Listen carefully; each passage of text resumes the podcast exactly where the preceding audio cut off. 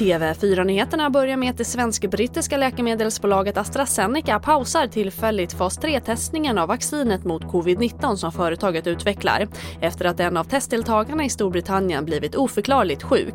Sverige har tillsammans med EU gått in och köpt 300 miljoner doser på förhand varav 6 miljoner ska till Sverige och det är oklart när testerna kan återupptas.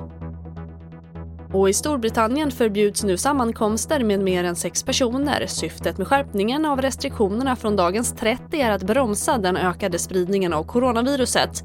De nya reglerna gäller för folksamlingar såväl inomhus som utomhus. Undantag görs för stora familjer, skolor, arbetsplatser samt bröllop, begravningar och lagidrott om de genomförs på ett coronasäkert sätt. Och så till USA och de rekordstora bränderna som rasar i Kalifornien, de största i delstatens historia. Tjock rök, extrem hetta och starka vindar försvårar arbetet för de tusentals brandmän som kämpar mot 25 större bränder. Och militärhelikoptrar har räddat människor som blivit instängda av elden. TV4-nyheterna, jag heter Charlotte Hemgren.